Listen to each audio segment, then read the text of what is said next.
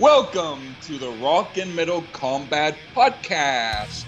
I'm Lee Gerstman, and I was banned from this podcast, and I'm not too happy about it. So, fuck these guys. Go to hell. So, here they are. Dr. Fuck and Wadzilla. Enjoy.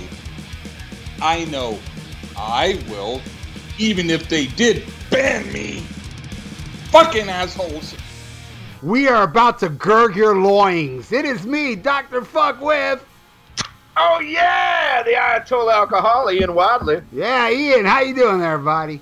Oh, I'm doing super-duper fantastic. Yeah, well, you know, one time I was super-duper, but I don't want to talk about that.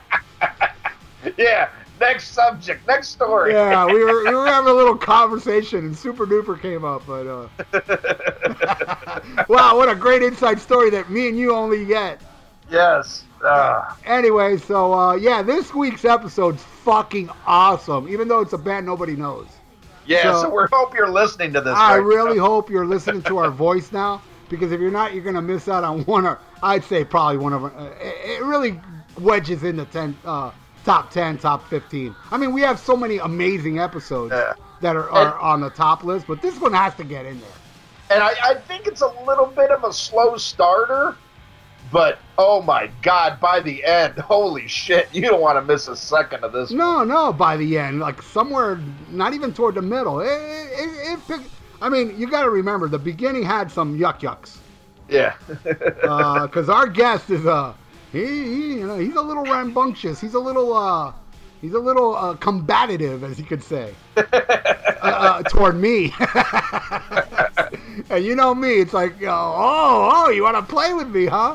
Let me just say, anybody that heard the Slave to the Grind episode, same vibe. yeah, but no, we like Rock and Ron. Oh, don't say that. Don't say that about the great Scott Green. I love you, Scott. Can I do my Scott Green impression? That wasn't supposed to happen. There you go. You did it for me. That ain't supposed to happen. Oh, miss you, Scott. Yeah, Scott rules. Anyway, so, yeah, we're going to do a Wildside and with Rockin' Ron Runyon from Decibel Geek TV. Yes. And he's great, dude. He's like not your typical guest. He's not even guest material, but it's great. It's like he's awesome without being awesome. You know what I mean? He's not even trying, and he's fucking awesome. Anyways, and you know, he was a little nervous, so he got really drunk, and it worked. It paid off. But we'll get into that later. But as of now, Ian, we got any of those iTunes reviews? Yeah, we do have a new iTunes review. This one comes from Jazz79. Jazz. All that jazz. Yeah. That Queen album is spotty. Like most of them. Hey. This is a 5-star review simply titled, Wow. Yeah, and Wendy O. Williams. And Jazz79 says, and I quote, 5 Boba Fett's out of 5. Oh, wow. It looks like we girked his loins. Yeah. Awesome. And I think that's pretty good, because everybody loves Boba Fett. Yeah. So, what did Boba Fett actually do, though? Boba, he just looked cool. He just stood around and fell down a hole. He was the strong, silent type. Yeah. But hey, short and to the point, it's a 5-star review. We'll fucking take it. That's right. Fuck yeah. Thank you, Jazz. Yes, thank you. All right. Well, now that shit's out of the way, let's get to the news. What's going on with the news, Ian? Oh, well, this one is fresh off the press. I just fucking refreshed Blabbermouth, and this one came up. Good. I haven't been there today, so what's up? K.K. Downing shocked even himself by his decision to leave Judas Priest, and I think he made the wrong decision. What do you think? Well, reading the book, I mean, it's one-sided. You know, right. But, you know, it's, I don't know. No, you know what? To tell you the truth, even reading his reason for leaving, it was kind of like, really, dude? You've been there for that long, you're going to leave for that reason? because they wanted him to go back to writing a new EP. He didn't want to do it, and that started the ball rolling of him leaving. But he was unhappy in Priest since Painkiller. Wow, yeah. That long. He wanted to leave during that area. Wow. Yeah. Holy shit! Well, like in the middle of Painkiller or the aftermath of Painkiller? You know what? I'm a little. My memories are. I have the worst memory, but I think it was before Painkiller. Wow. Okay. Yeah. All right. Well, I mean, I guess maybe if you're that unhappy, that's a long time he stayed after being, you know, miserable. No, and you think about it, like he didn't leave, and then they went into the Ripper era where he had no say, and he still stuck around. That's odd. Yeah, that's what I was gonna say. If you stick around during the Ripper era, and then Rob comes back, and everything's fucking roses again. Wow. Yeah, he was kind of pissed. He's like, "Whoa, man! Now Rob's leaving. I should have left." Maybe sometimes people stay too long in a bad relationship. I don't know. Yeah, I guess they don't. He didn't super duper love him anymore. You know, I just feel bad for him because it seems like he's going through like a real financial trouble. You know, with all the stuff we've talked about previously. You know, these auctions and you know, doing the book and everything now, and it is sad to see somebody that's brought us that much joy. Be in these kind of dire straits, you know, this long in the tooth. Man, because this guy, you know, he should be on the beach living the good life. All the joy he's brought to metalheads all over the world. And, you know, and this is just speculation, but it kind of looks like he's not doing too good. And I want better than that for K.K. Downing, man. He's made my life fucking better. And I'm going to tell you, man, during the Demolition tour, I snuck backstage. I've never done this before.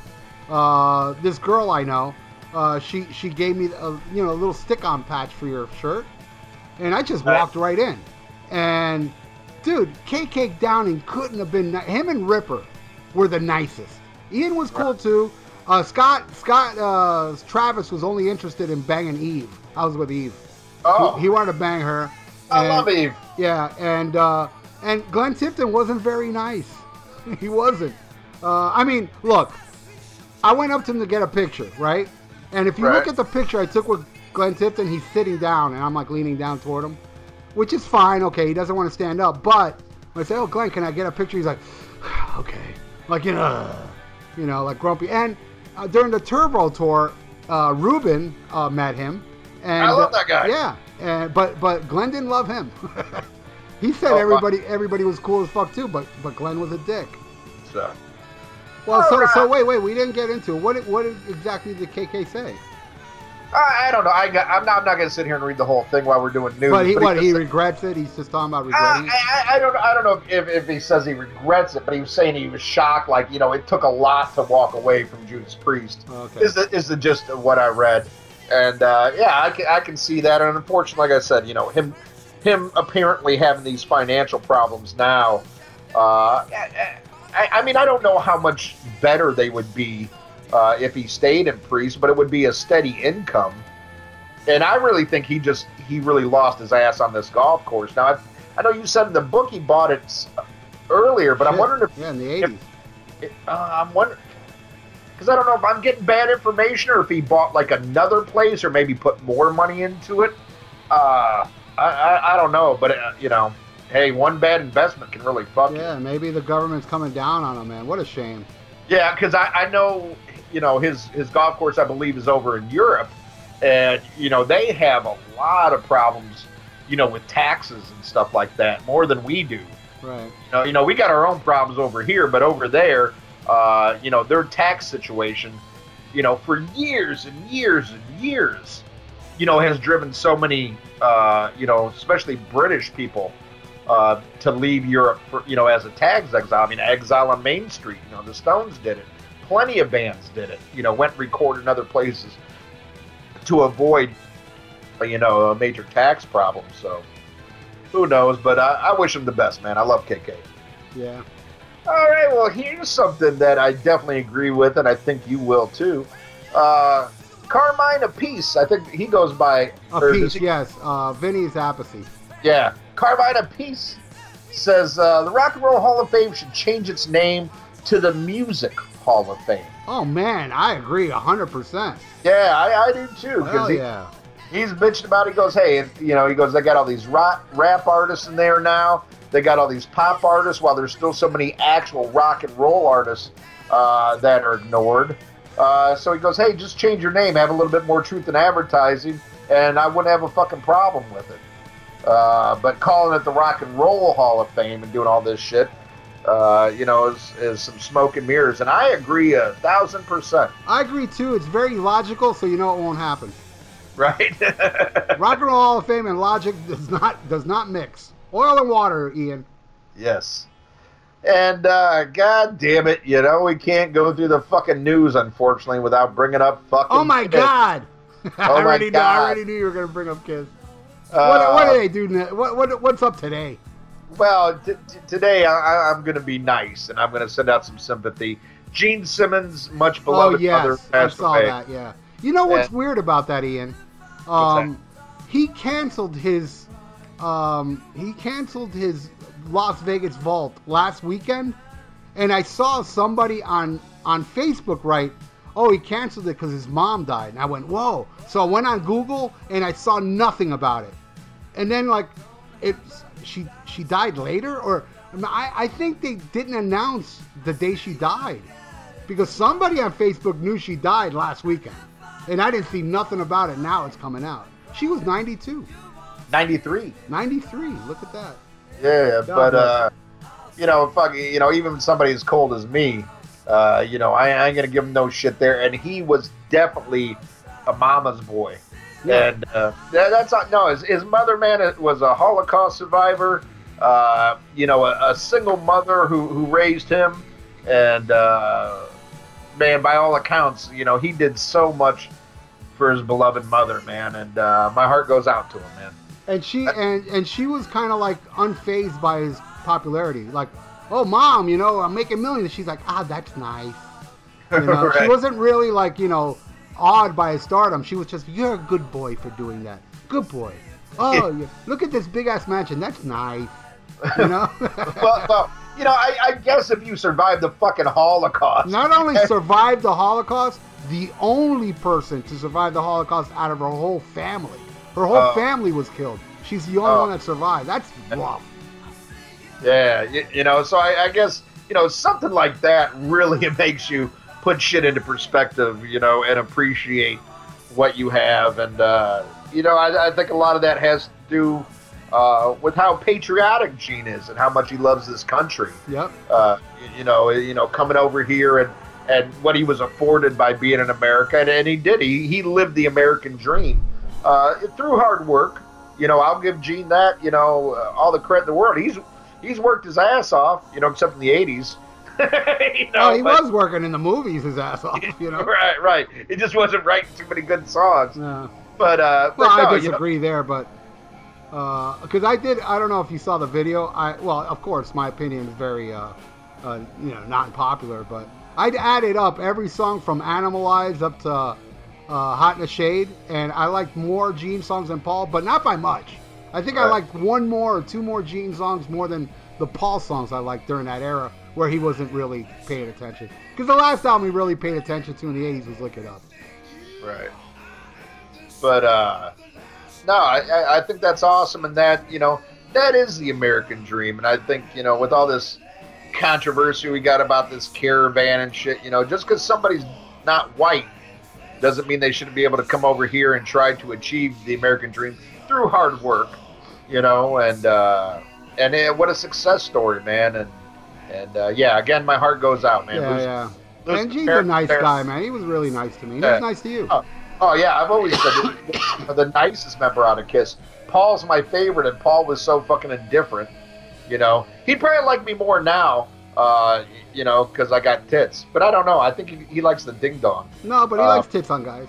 But, you know, I mean, he was very, like, I was so in awe to meet him, you know. But, you know, Gene was the one that, you know, really appreciated and, you know, cared about my well-being and shit. And I'll always remember that. And fucking A. Sorry, Gene. Yeah. Rest in peace. Flora, right? Flora, yes. Flora Klein. lived a good long life and very comfortable life. Yeah, yeah, 93, man. You can't fucking bitch about that. And apparently, she died in her sleep. You know, yeah, no pain. Yeah.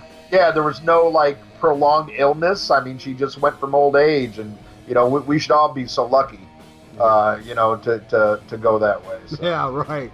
Like me and you are gonna be lucky. That shit's gonna be painful, Ian. You know yeah. it. Yeah. It's gonna suck when we die. Yeah. Ouch. I'm really thinking about it. Yeah. Yeah, all those knives from other podcasters hitting us in the back. Yeah. Oh, yeah. And all, and all those robots that turned on us. Yes. Yeah. God damn you, Skynet. All right. Well, here's, you know, instead of the Music Hall of Fame, which it should be called, something we can all get behind, the Hall of Heavy Metal History. Hmm. What the fuck? Yeah, I have no idea, but any drunk's hosting it, you know it. And actually, he is. But being inducted this year is Bob Daisley, Lee Gerstman, Lita Ford, and Dave Ellison. Right on. All four people that should be in there. Yeah, and I don't know if this is a first annual or a second annual. I don't know about that. I know there's some other Hall of Fame that Dio's in. And what's that one they have every year at... in California, like they give away that skull thing. Well, this is, I'm looking at the award. I think it's called the Lemmy Award they give people. Yeah, I don't know about this, but it says inductees this year are John and Marcia Sezula. Yeah, oh, yeah, definitely. Must be Lita Ford, Mike Portnoy, Dave Ellison, and, you know, Bob and Lee, Jeff Scott Soto. Cool. Saxon. Yeah. And KLOS Radio. Yeah, you know, you can't argue with that one. No, that's something, no, that's awesome. I'm telling you. Inductees in previous years included Ronnie James Dio, Randy Rhoads, Lemmy Kilmister, Scorpions, Bill Ward, Billy Sheehan, Jordan Rudess, Nick Menza, Munzie Ricci, except Exodus, and many more. So, yeah, I was holding my breath there. I was hoping you wouldn't say Coolio. Yeah, no, no Coolio in this one. All right, good. This sounds legit to me then. Yeah. So, yeah, I'd like to read into that. Yeah. But there's another guy having a bad week this week and a guy having a real good week this week. Exodus and Slayer guitarist Gary Holt had to leave the European leg of the Slayer farewell tour because his dad's on his deathbed. Yeah, I read about that. That's sad. Yeah, and that's sad. And taking his place is ex-head guitarist Phil Demmel. Yes. So, great pick. Yeah, yeah, and I mean, he is more than capable. You know, you heard what he has done with Violence. You know, with Violence, with Machine Head. I mean, you know, he came in after their new metal period, you know, and he came when a lot of fans consider the resurgence. You know, he played on such albums as From the Ashes and The Blackening, the ones that a lot of people who don't even like Machine Head are like, oh, yeah, that shit. I mean, this guy can fucking play. I mean, even if he was just in Violence alone. Yeah, that's how I judge him, by Violence, and that is some pummeling thrash. Right. So I'm glad to see him get the gig. I'm sorry it's under that circumstances. And, you know, again, heart goes out to Gary Holt. Gary Holt's fucking amazing. And, I got to see him with Slayer, unfortunately, when I saw Exodus open up for King Diamond. It wasn't Gary Holt. It was another guy from Heathen. They had like, yeah. You know, and the guy was great. I mean, now, you know, it was like two Heathen. No. Oh, it was both Heathen, because I was about to say, no, that Heathen guy's been there all along. Oh, they brought the other Heathen guy.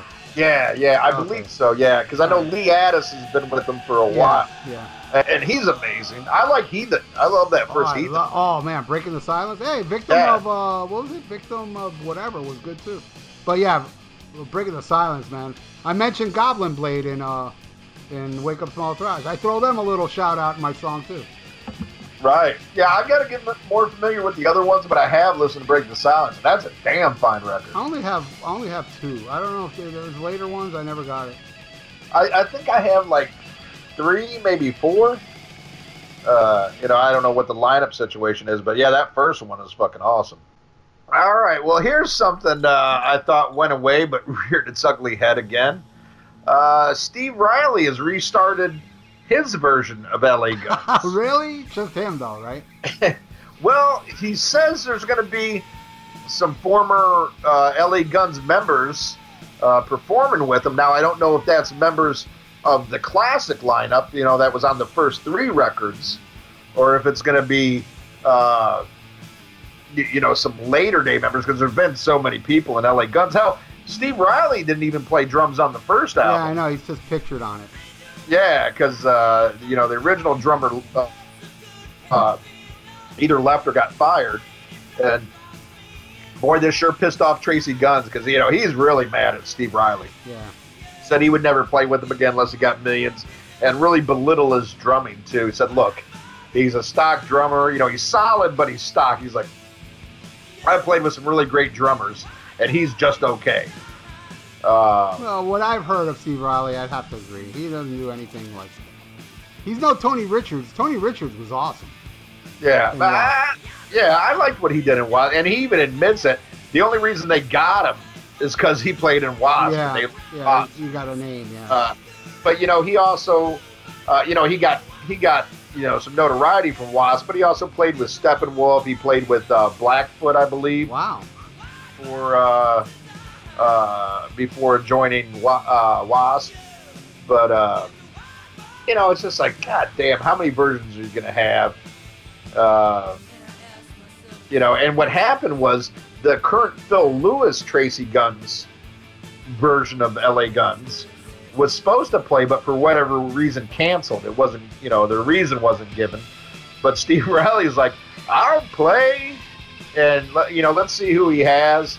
You know, I would love if you had, you know, Mark Cripps and Kelly Nickels. Yeah, Kelly Nickels play. Because I know you only like the first album. I love the first three that had, you know, that classic lineup. Minus Steve Riley. Oh, I love Cocked and Loaded. I love Hollywood Vampires. Hey, you know, when they were a brand new band, and this is really odd, they played the day after Monsters of Rock, you know, the one with Van Hagar and all that shit. Yeah, right. And Phil Lewis, like, kind of bashed it. When I saw it. But what was funny was when I was at the show, I'll never forget this. There was a chick at the show with her back, the side of her back was a tattoo of Kelly Nickels. And they were fairly new. Yeah. I don't know. I don't know why I brought that up. But it's LA Guns related, so there you go. Yeah, there you go. So yeah, that's just kind of, I don't know, man, who the fuck are you going to have singing? You know, because to me, to really get it to sound, I mean, the two main ingredients you gotta have is Tracy Guns and Phil Lewis. Yeah. Phil Lewis ain't even an original member, really, you know, technically. Right. I mean, he did sing on the first album, but you know, he was fairly new to the band. Right. And Tracy Guns was a big fan of Girl. Right. But when you think of the band, you think more of Tracy Guns' guitar sound and Phil Lewis's voice. You know, another little thing I want to bring up about this too. When they were going through all that turmoil where it was Tracy Guns and then the LA Guns with that, I was part of the Metal Sludge Board, and Tracy Guns was on there. His name was Satan's Chicken. And, oh, yeah? And I made him laugh one day because, you know, that whole controversy, I said, hey, Tracy, why don't you start a band called Tracy Guns Girl? And he laughed at it, and then he said, oh, you know what, I love that band. You know, that's why Phil joined us, because I love that girl band so much. I need to listen to that again. I have Sheer Greed. I have that. I think that's the name of the album. I got one of them. I know that. I got the one where they do the Kiss cover. Yeah, that has Hollywood Tease. That's on the first LA Guns album. Okay. As I recall, because I never put on that album, that was the only song I liked off it. But you know what? I haven't heard that album in like 30 years. I bought it for like 10 cents in California when I lived there for a while. And that's the one Phil Collins was in that too, right? Yeah, Phil Collins was in the band. And there's this other guy called Gary Laffey, who had a solo deal and a video on MTV for a little while. Didn't really take off, but he got a lot of good press. Gary Laffey. Here's another funny story. I think this is a case of history rewriting itself. Dave Mustaine says of Megadeth's Risk album, that was me capitulating to Marty Friedman's desire to be more of an alternative band. Oh, that's true. Even Marty Friedman admitted that. Well, I also remember back in this day that even the title was directly referred to. Yeah, Lars Ulrich.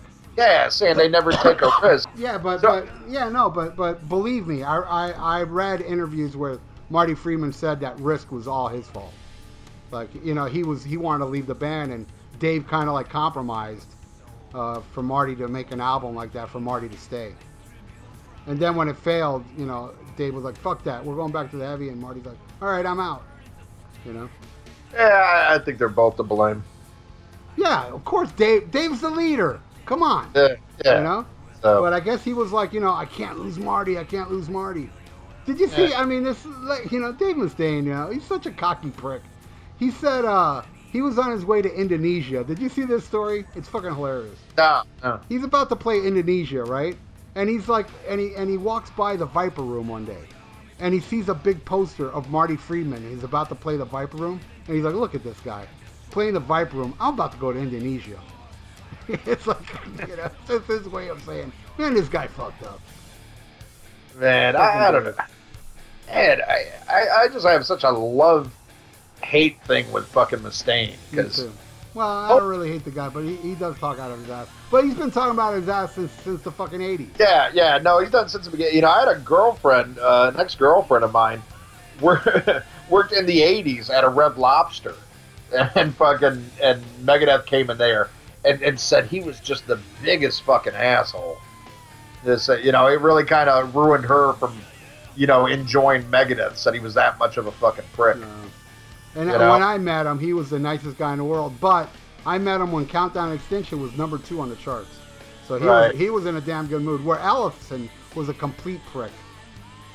Really? Yeah, he was a complete prick. Wow, he's very nice now. I've met him since. You know, I met him on the motorboat.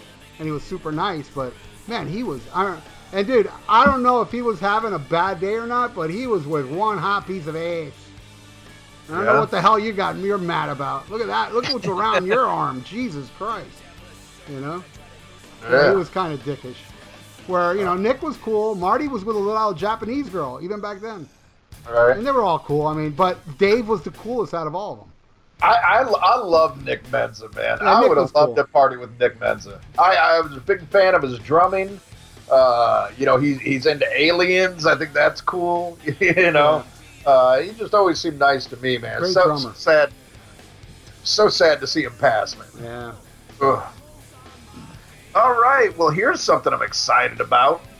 King Diamond finally getting off his ass. We have a release date now for Songs of the Dead Live, a DVD Blu-ray set. And I found out talking to you earlier before the show, I didn't know there's a big deluxe box set version of this. Yeah, I ordered it. It cost me 150 bones.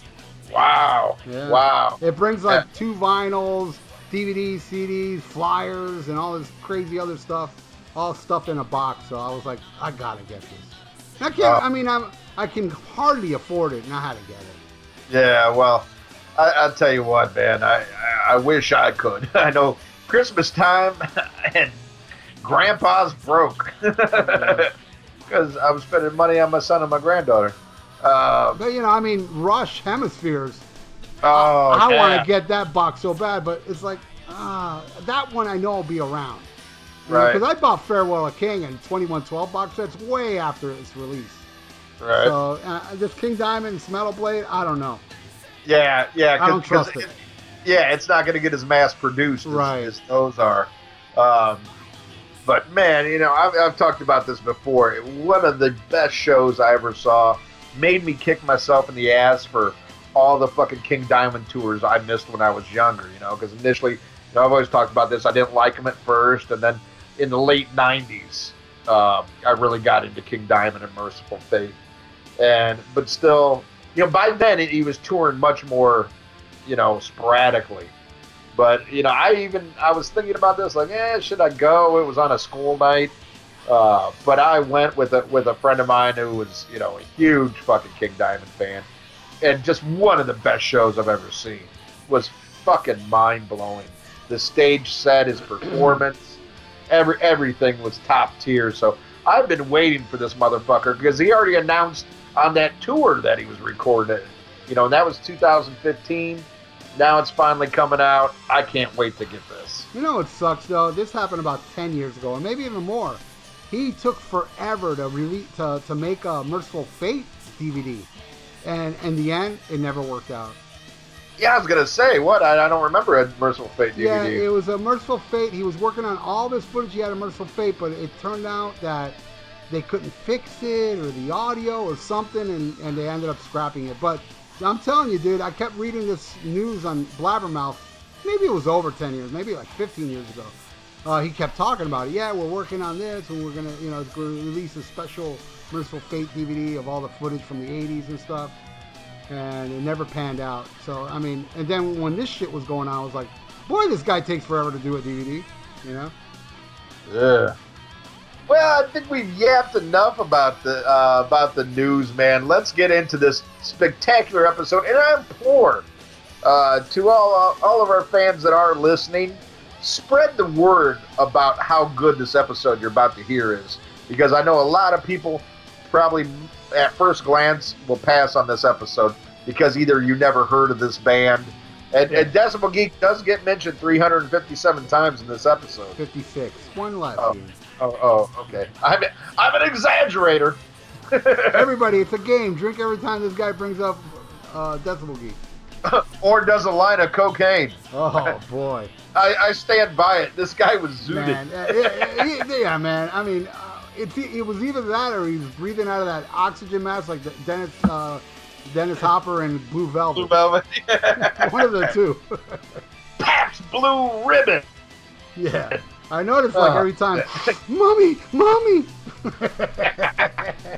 All right, let's get into it. Here's Wildside with Rockin' Ron Runyon. All right, now it's time for the review. This came out and who gives a fuck? Hey, Ian, who is with us this week? Oh, my God. This is going to be classic. We have Rockin' Ron Runyon with us from Decibel Geek Podcast. And Ron's an awesome man. We've hung out with him at Rockin' Pod Expo 1 and 2. And I was looking forward to this you know, because I didn't know this album. I know Ralph, of course, didn't know this album. And I was like, oh, my God, that's what he picked to come on our show? Oh, boy. But I knew it had the makings of a great episode, and Ron's a killer guy, so I know this is all going to work out, right? Hey, I also want to say that I hung out with Ron in Miami. Oh, hey, that's right. Hey, Ron, you there? No, you hung out with me. Oh, nice. Hey. He was trying to get favors. I like it already. My ego is not amused. So how you doing, Ron? He was trying to get in my back door. Oh, look at Ron. Ron's fucking with me. Okay, I was going to be nice to Ron. Fuck him now. We're going to take a ride on the wild side, Ron. Hey, take it outside. Take it outside. Don't give me none of that fucking razzmatazz. I'm going to start saying bad words. Keep fucking with me. I'm going to make you cry tough before this shit's over. All right, dude. So anyway, Ron. Wrong fucking group. Ron, me and Ian, we discovered this album last week. Tell us how you discovered this. All right. Well, I actually discovered this pretty much as soon as it came out. I remember hearing one of the singles, I can't remember which one, on the radio, and blew me away and went right out and picked up the album and loved the whole album. And the thing is, this album is, let's say a bad timing album. It came out in 1992 in May, and so it come out in between Appetite for Destruction and 6 months before Nirvana's Nevermind. So it was one of those albums that was for the time, but was bad timing because, of course, we all know that Nirvana changed the whole fucking world when their album came out. Freaking, not fucking. Oh, that's right. I can't say bad words. No, motherfucker. Stay on course. Now, do you know somebody from this band, Ron? Well, of course, I didn't at the time. But since then, working for Decibel Geek, they did get together again about 3 years ago, 2 or 3 years ago, and did a show here in Denver, and was lucky enough to be able to go to the show and meet with the guys, and got to know them real well, and have been good friends with them ever since. Awesome. Out of all the members of the band, which one makes you come the quickest? Oh, that would definitely be Drew. You feel no teeth on that? Drew is a pretty motherfucker. He looks like David Lee Roth and Greg Jafira had a kid, and it was raised by Greg Evigan. He drew the cum out of Ron's balls. Now, he's on the top of my wife's must-do list. Now, do you know why the original rhythm guitar player is the only guy not involved? Do you know why he's not with them? He doesn't suck dick. Yes, I do. Why is he not with them? You want me to get into that now? Or, I mean, yeah, sure.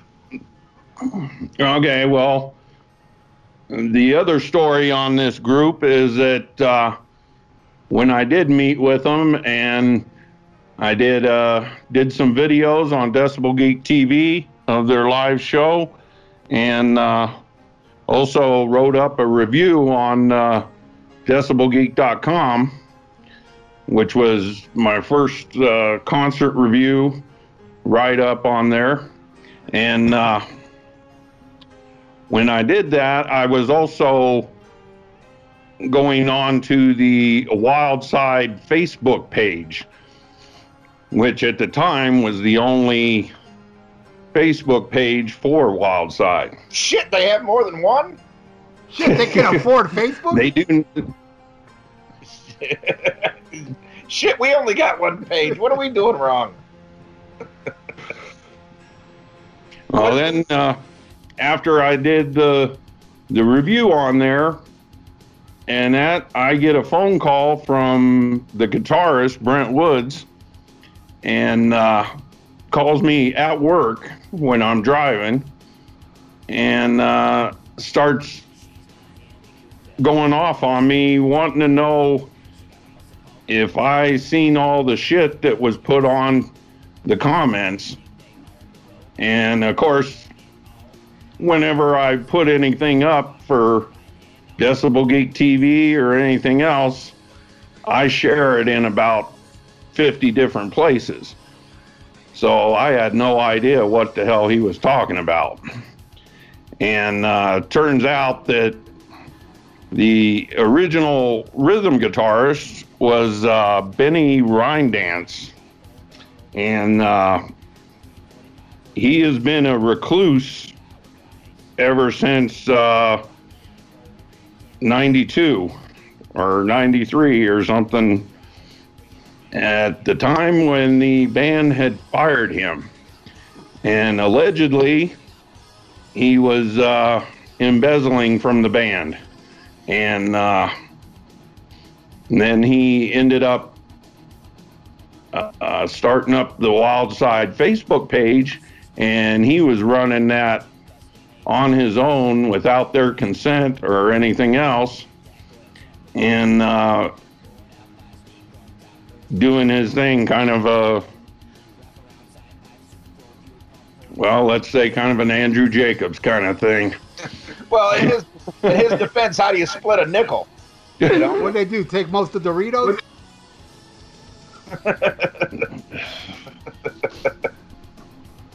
Well, then he ended up making a bunch of shitty comments on the the review and stuff like that. And then they pretty much told me the story that once he was fired, he was never heard from again. And then he started doing stuff on his own without their consent or anything else, including doing up merchandise like shirts and stuff like that.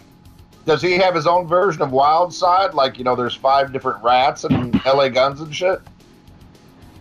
No, he's, as far as I know, a complete recluse. He doesn't have a, profile picture, Facebook thing, or... well, you can't really call it a recluse if nobody's looking for you. That's like calling Andrew Jacobs a recluse. Yeah, yeah. Just nobody's going, hey, where's he at? Well, the difference with Jacobs, he actually does have a profile pic, so you know what he looks like. Nobody knows what this looks like. Oh, no, he can't look like that, because if he did, he'd never put that picture up on the internet. That's got to be a goof. Now, who's that hot chick they got playing for guitar with him now? Is she pretty young, though? Is that one of their daughters or something? She's a cutie. I don't know what the exact story is, but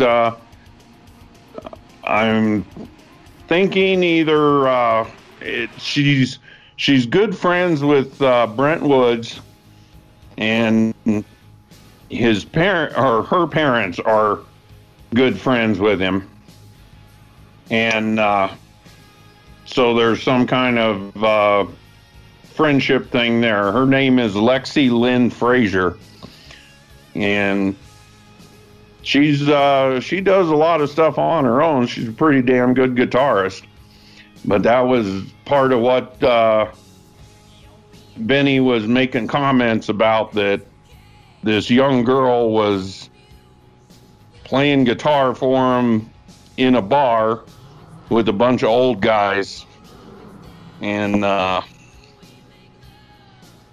speculating that, you know, people were perving over everything. Yeah. Well, it was kind of true. If you see the video, it is a bunch of old guys, and you see one guy, like, filming it with his phone, and then you see another old guy next to him, and he's trying to film it with a phone, but it's like an old phone, like a rotary dial thing, and he's just holding it up. Wow. Yeah, I don't know how those things take pictures, and I don't think this guy did either. But, no, I love this shout-out. The lead singer said, I want y'all to sing along, all 75 of you. Wow, that many? But, yeah. Well, that's including the staff. Yeah. You know, they're probably listening now, getting really pissed at us, Ian. No, hey, no, I'm just getting ready to say I thought they sounded really good. I thought they sounded really good. I was impressed. I didn't know what to expect, because I saw that it was a newer show. I was like, let's see how this shit aged, and I thought it sounded really fucking good. I was impressed, and I thought it was some great camera work by the great Rockin' Ron Runyon. So way to go! I liked the video. What label were they on, Ron?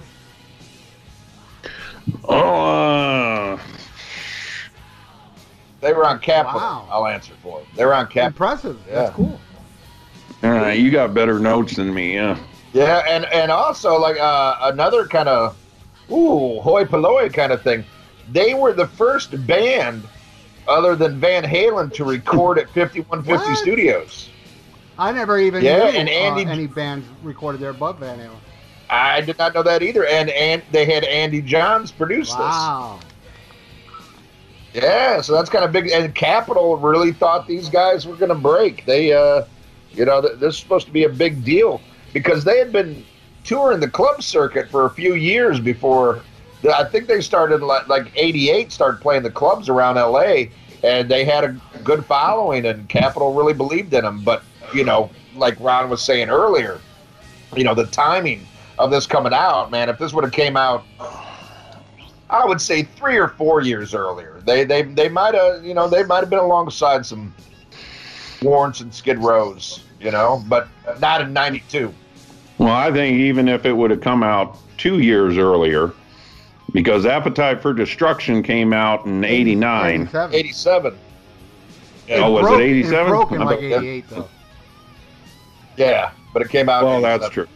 Yeah, it took a long time for it to break, but when it really got popular was 88, 89, and these guys were coming off of the Sunset Strip when I think a lot of the music industry and that was still looking at the Sunset Strip in Hollywood and that to get their bands. And I think this band is a reflection of the time because to me this is a cross between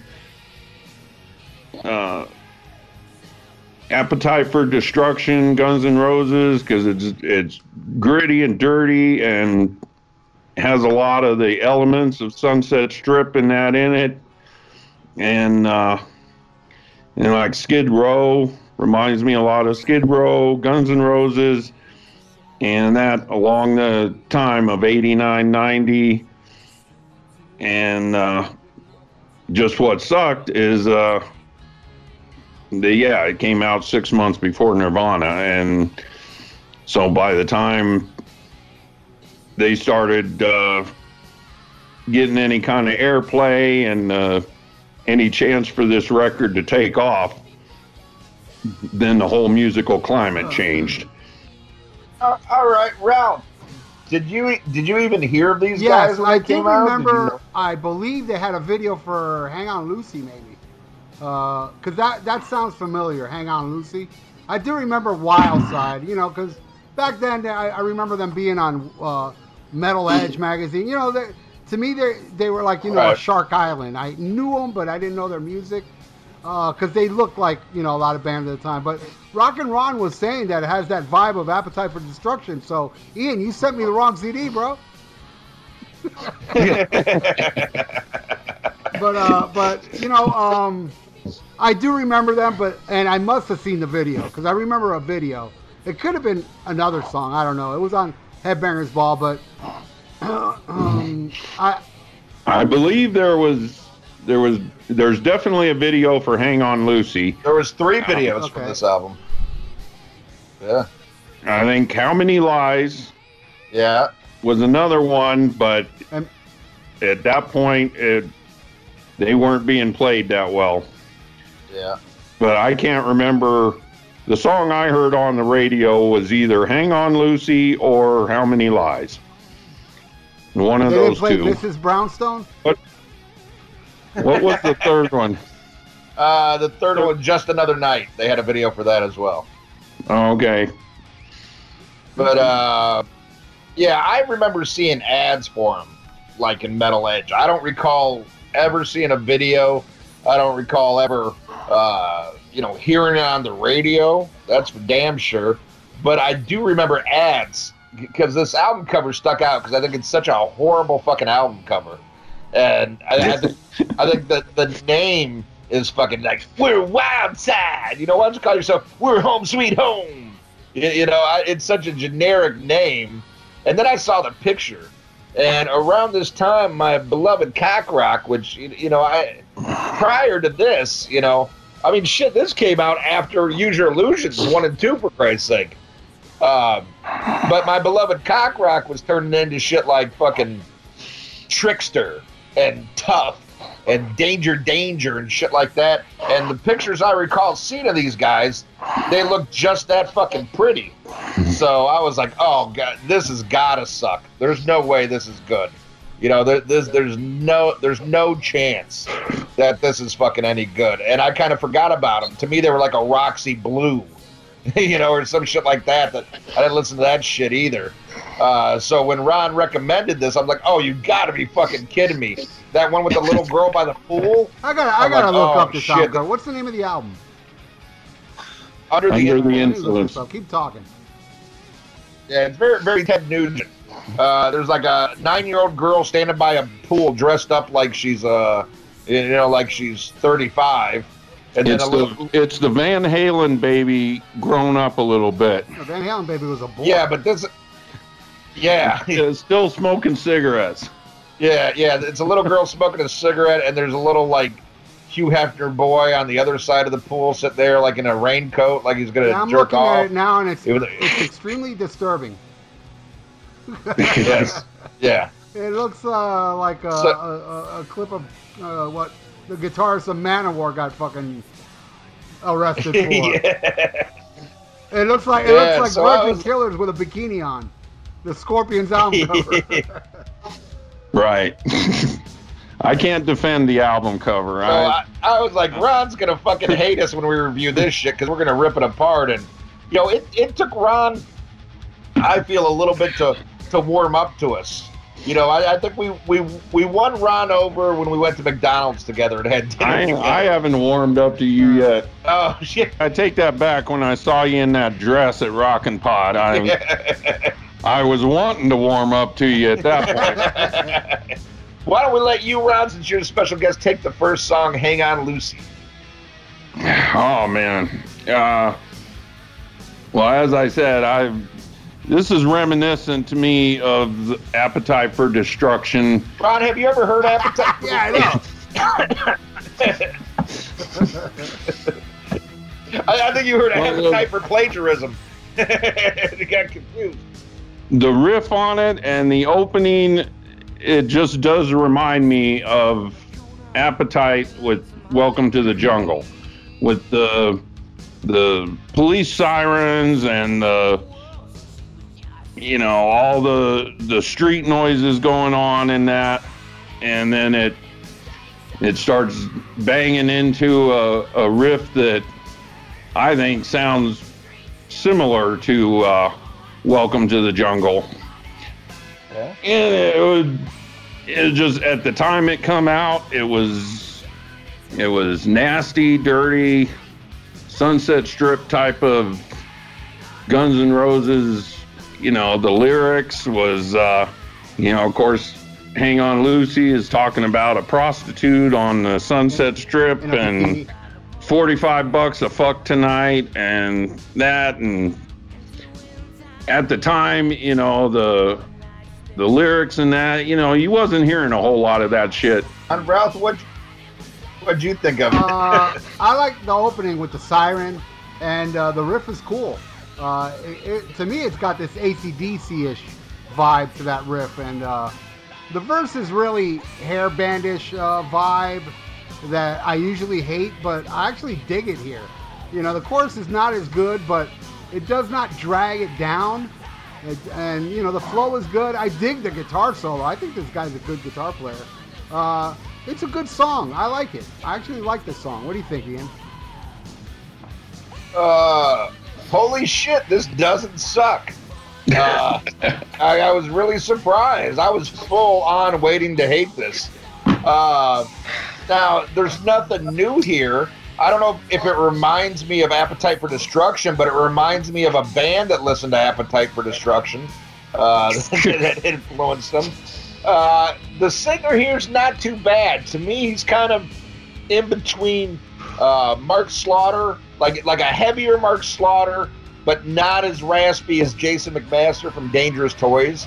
He has a serviceable voice, but musically, there's nothing here that I haven't heard of a million times. I mean, this reminds me of like LA Guns and shit like that, and I love that shit. So, I mean, if you're gonna go that route, you know, I'm very happy. It definitely is more, you know, sleaze rock than, you know, crap like Danger, Tough. You know, it's not that fucking sissy, and that's what I was expecting, some real sissy shit. But this is just good rock. I mean, again, you know. They didn't invent no wheel here, but a lot better than a lot of other shit that was out. To me, this is way late in the game. A lot of stuff that it's influenced by, their time is already come and gone. You know, you already had, you know, bands that inspired them, like LA Guns putting out stuff that nobody was buying by 92. Because, shit, User Illusions was 91, and shit was already dying then, so this is really late to the game.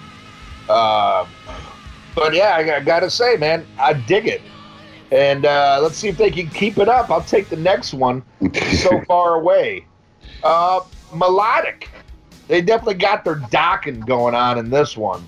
I can hear a little bit of, you know, George Lynch shit going on, you know, in the guitar. But I gotta say, I dig it. 2 for 2. This is a good song. What do you think, Ron? You there? You there, Ron? Oh, did you say Ron or Ralph? No, Ron. You gotta get the dick out of your mouth. Oh. Okay, we'll ask your mom to leave then. So far away. I like it. Spoiler alert, of course, I like everything on this album. There's just some that I like more than others, and I'll be honest about it. So Far Away is, to me, almost a ballad, but gritty enough not to be a ballad. But it's good, but it's, you know, it doesn't really stand out to me. It's not one of my favorite songs on there. Fair enough, fair enough. Well, I don't like this one. It just doesn't, it doesn't grab me. So many bands were doing things like this, and, you know, and far worse, really. You know, I do, like I said on the first track, I dig the guitar playing on this song, and I dig this guitar player, but the song is like whatever. But I'll take the next one, Monkey See, Monkey Do. Okay, here they really lost me.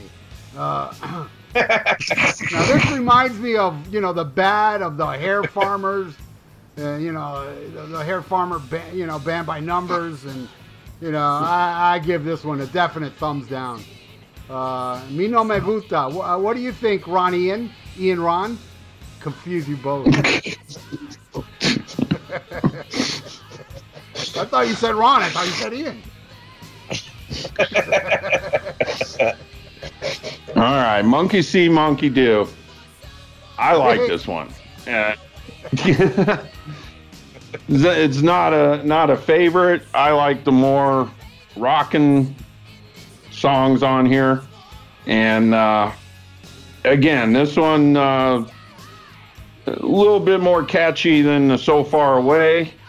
I like the theme of you know, girls coming to Hollywood and trying to follow the trends and do what everybody else is doing to get popular and that. And so it was relatable and you know, not bad. I like it.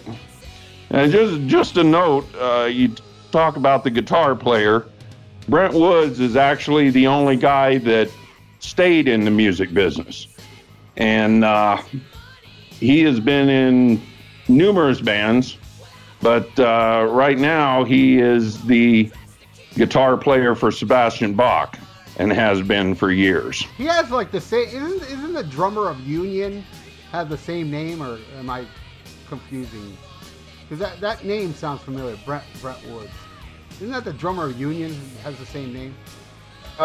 Brent something, but Brent Woods went on to play with Vince Neil, too. He played on Exposed. Oh, he's the rhythm guitar player on that?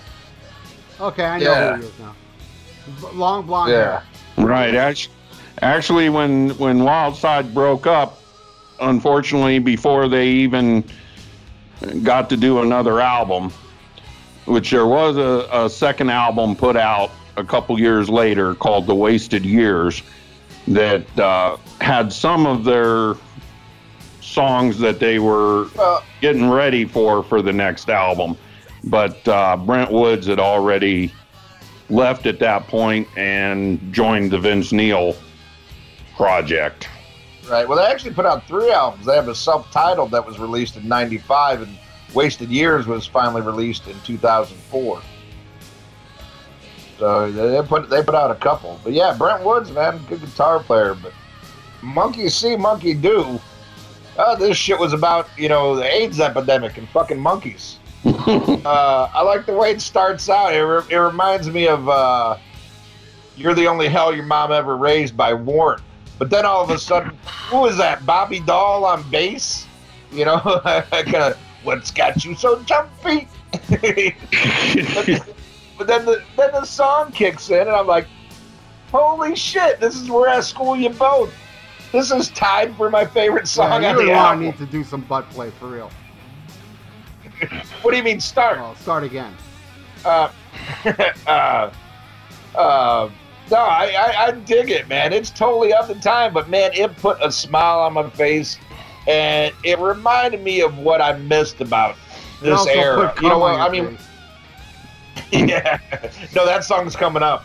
But, no, it reminds me of, you know, the shit I listened to a few years earlier. You know, the cock rock I came up on. And just, you know, we always talk about shit being of the time. And, you know, me, you know, getting my license and driving around with my Alpine pull-out CD player and shit. And, you know, the kind of cock rock I was listening to where everything was about banging chicks and shit like that. It was none of this, oh, you know, Jeremy, you know, went ape shit in school today, well, you know, and my daddy fucked me, well, you know, it was all about fucking chicks and stuff. It was just fun. So I'm at it right now. 3 songs in a row I just fucking dig. And I'm like, you know what? This might be like a totally fucking awesome album. But then the next song comes in. Holy fucking shit. Oh, what a fucking piece of crap. Just another night. And it's just another obligatory fucking ballad that you can tell just like, oh, we have to have the ballad. What a piece of shit. This is the stuff that really killed fucking the cock rock era. It was this mistake of let's play up to the girls. And that should be a lesson to any band. If you want any kind of longevity, don't play to the girls, because they are the most fickle fucking fans ever. You know, because they'll grow up and they'll find somebody else they have a crush on. Or, you know, you'll go bald or fat or something, and they don't think you're pretty no more, and they don't buy your records. Where if you get the guys are fucking loyal. Dogs are fucking loyal. But this shit is strictly for the women, strictly, hey, let's do that old tried and true ballad shit. But nobody gave a fuck by 92 because none of the ballads were any good. It was all, you know, stock shit. This is a horrible, horrible fucking song. I don't know, Ralph, you like it? You know what? I'd rather have a, you know, Ron said earlier he likes every song on this album. So let's hear this pickle smoker talk about it before I go into it. All right. I said that I like every song on this album in that I can tolerate it. I don't skip stuff. I can listen to it front to back. But I'm not a ballad guy. And yeah! So as far as... You like this song because you're like a ballad girl. Well, the one thing I can say about, as I said, this is an album of the time, and yeah, what was hitting was the power ballads, and or at least, you know, was at the time, or they were late to the party, so to speak, as Ken said that. It was at that time. But one thing I can say about the ballads on this album is that they're not love songs. Because you will notice that, you know, everything is pretty much about breaking up, and Just Another Night is an example of that, because this is about the record company breaking up with them. Yeah. Well, and to speak of my time on at the time that this came out and I picked this up, I was going through a divorce, and so that's where a lot of this spoke to me in you know, going through a breakup and being angry and pissed off at your old lady, and that's what a lot of these songs were about, was breaking up, and, you know, girls cheating on you and fucking around and that. So Did you guys break up because you kept playing shit like this? No, it was because I played shit like Poison. What's the difference? Marcus Welby. Ralph, what do you think of this turd? The dreaded power ballad with the mind-mending heart in the lyrics. Ron, what are you talking about, man? Well, most power ballads are like, ooh, baby, I miss you and I want you back. Oh, baby, I remember how good we had it. I miss you. Yeah, this hasn't been done a jillion times already, right, Ian? Yeah, no ballad is like, hey, things are going great. Exactly. There's not a ballad saying, hey, baby, you know, this is fucking awesome. And it's awesome that our marriage is already 50 years in. You know? Still love you, honey. I can't wait to see you since I've been seeing you for the last 40 years. Every fucking day, I still love you like the first day. There's no ballad like that, okay? With this fucking, I'm depressed, and, just give me one more night. But then tomorrow he'll start singing this fucking song again that he needs to see her again. Fucking, the bitch hurt the guy and he still wants to see her. Oh, man. This does remind me of Guns N' Roses because you got to have patience to make it through this fucking song. And heroin. And crack cocaine. Like Steven Adler, man. You got to be Steven Adler to listen to this shit. Oh, my God, this shit is terrible. This song gave him a stroke. Shit. Let me take the next one. Oh, I've never said these three words ever in my life, and I'm about to say it. Looks like love. It's like, hey, dude, what's that over there? Looks like love. What's that on your chin? Looks like love.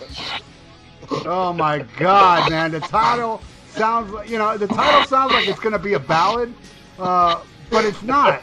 But it might as well be, with that fluffy and bunny riff, and that I want to be by my side, girl, fucking bullshit lyrics. This was pussy magnet music, way back then. Now it's soccer mom pussy magnet music.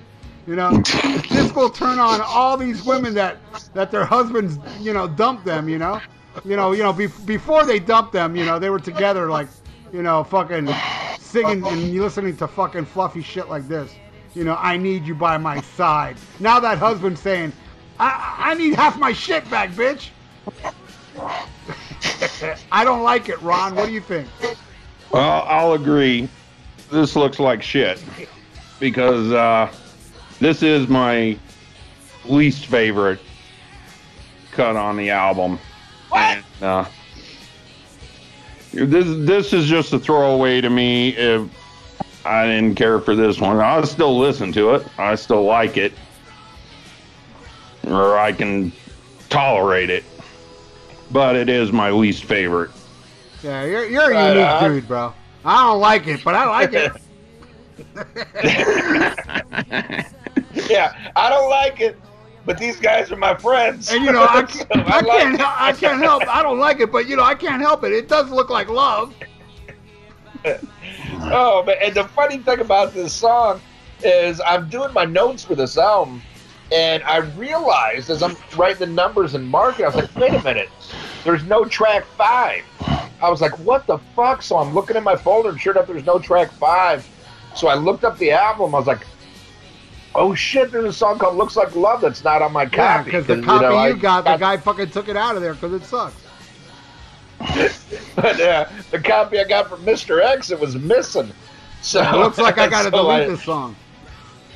I found it on YouTube, and I called Ralph. I was like, holy shit, I'm missing the song. He's like, oh, no, I got to listen to another one.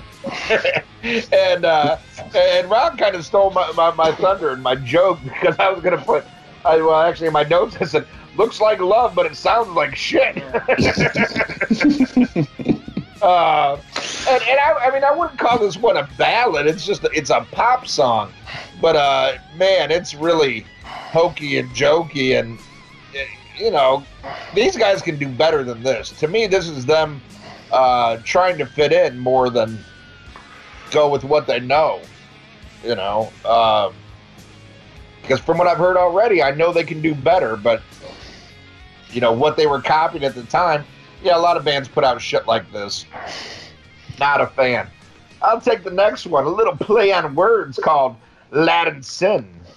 I dig this motherfucker.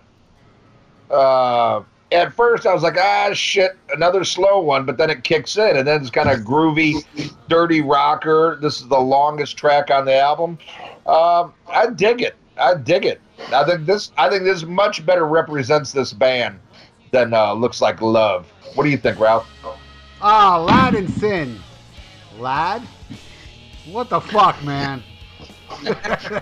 Lad. Laddie. Laddie. But you know what? Aside from that, this song is fucking awesome. I'm sorry, Ian. I was taking a piss when you... Did you like it? Yeah, dude. Now we're back in track. This has a killer groove, awesome vocal delivery, and it reminds me a lot of Dokken musically. Like, you know, the Dokken killer... The kick-ass Dokken songs I like. I think this is the best song so far on the album. Latin Sin is pretty fucking awesome. What do you think, Ron? And I completely agree with you. This is my favorite song on the album. I think this is just fucking epic. It just has that epic feel, as Ian said. You know, it starts off slow and then goes right into it. And I noticed that on a lot of these songs, they did a lot of that where they would go slow and then build it up and kick it in, and this one definitely did that. And then I loved the where they slow it down again in the middle and do the build up, and then awesome guitar solo by Brent on that. And if you see the Decibel Geek TV live video of this, it was just, it kicked ass in concert and was awesome with the young girl there and Brent playing off of each other and just yeah. Well, she was 16 at the time, so get your fucking mind out of the gutter. I'm not the one that's seen the girl. I'm not the one that, you know, Ian went hunting for. I haven't seen her yet, so I'm You had to say that, huh? What a boner killer. Jury's out on me, bro. I haven't seen the girl yet, so, you know. And I didn't know. Well, I didn't know she was 16 either. Yeah, you know, I have said that before. Now, but there were situations, Ron, where I said the same thing. I didn't know she was 16. Well, she's 18 now, but you'd have to deal with Brent on that, and I know the fucker. I wouldn't want to deal with him. I gotta see her first before if I want to deal with him or not. But anyway, all right, it's cool. Let me take this next one. Drunken Man Lies, was it called? Drunken Man's Blues. Drunken Man's Blues. The mandatory look at me. We got cred because we play the blues.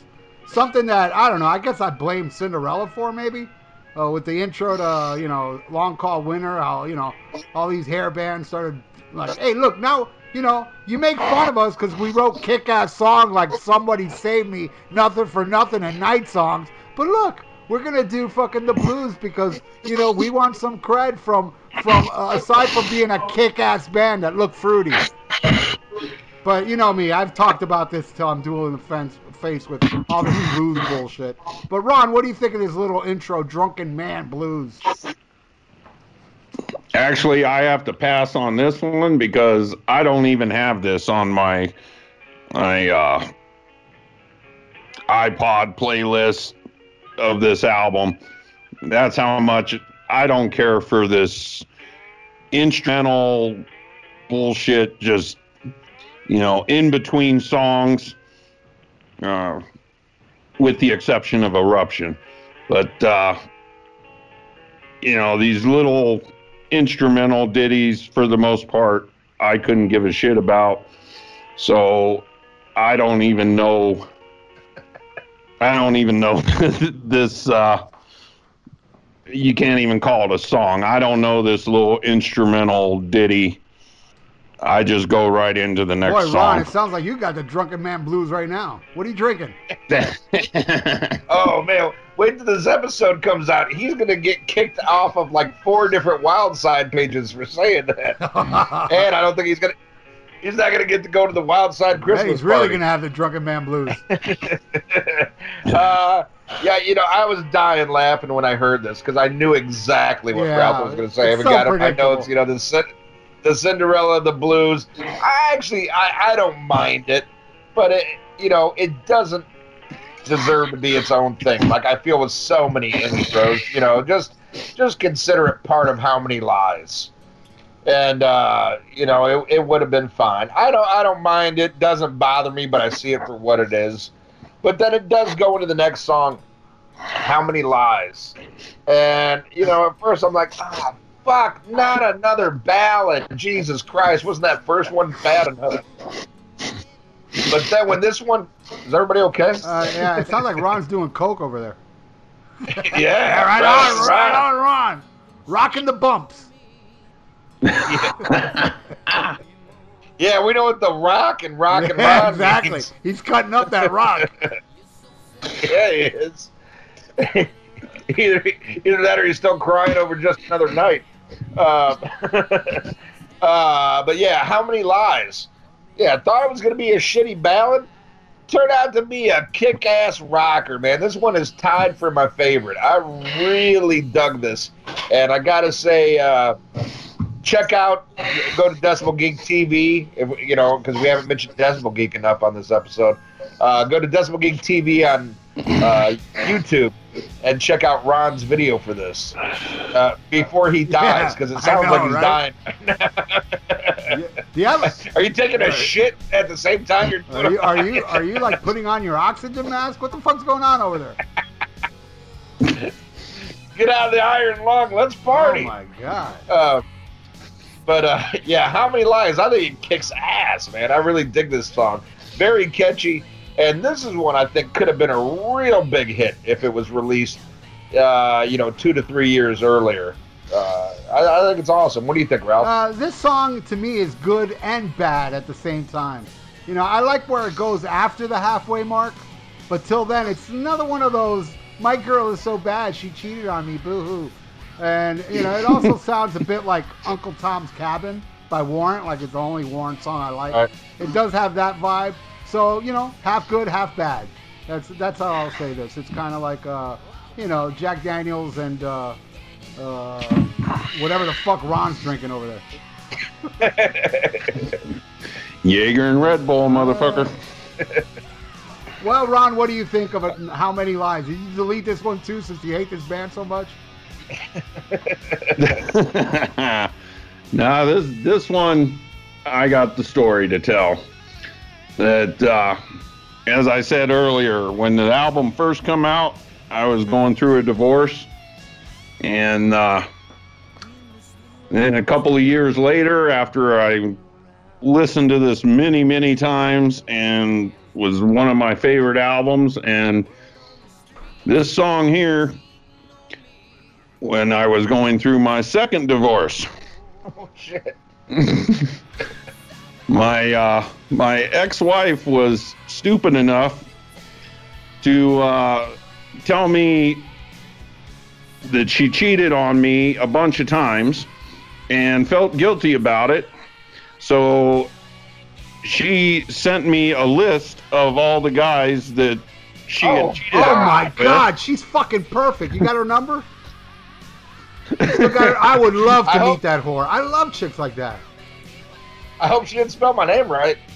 Yeah, maybe I have known. Maybe I do know her. I do believe. Ah, shit. I can't remember all because it was about a page long. My type of girl. Oh, good lord. And you were lucky. Why'd you leave her? So then on top of that, she turns around and wants me to make a mixtape for her. Fuck yeah, I'd do it. And I gotta read this note.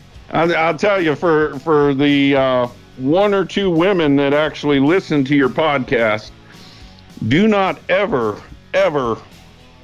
ask your ex for a mixtape. Did you give her a Sammy Hagar tape just to be a dick? No Sammy Hagar, but the first song I thought of was this one right here, How Many Lies, and it was the first song I put on the album, or on the mixtape, because especially for the line of cheap little sleaze, always down on your knees. Hell yeah, my type of woman. I wouldn't marry her, though, because I'm not an idiot like you and Ian. See, I should have been more into video at the time. The thing is that, you know, all three of us would be divorced if I was stupid like you guys and got married when I was younger.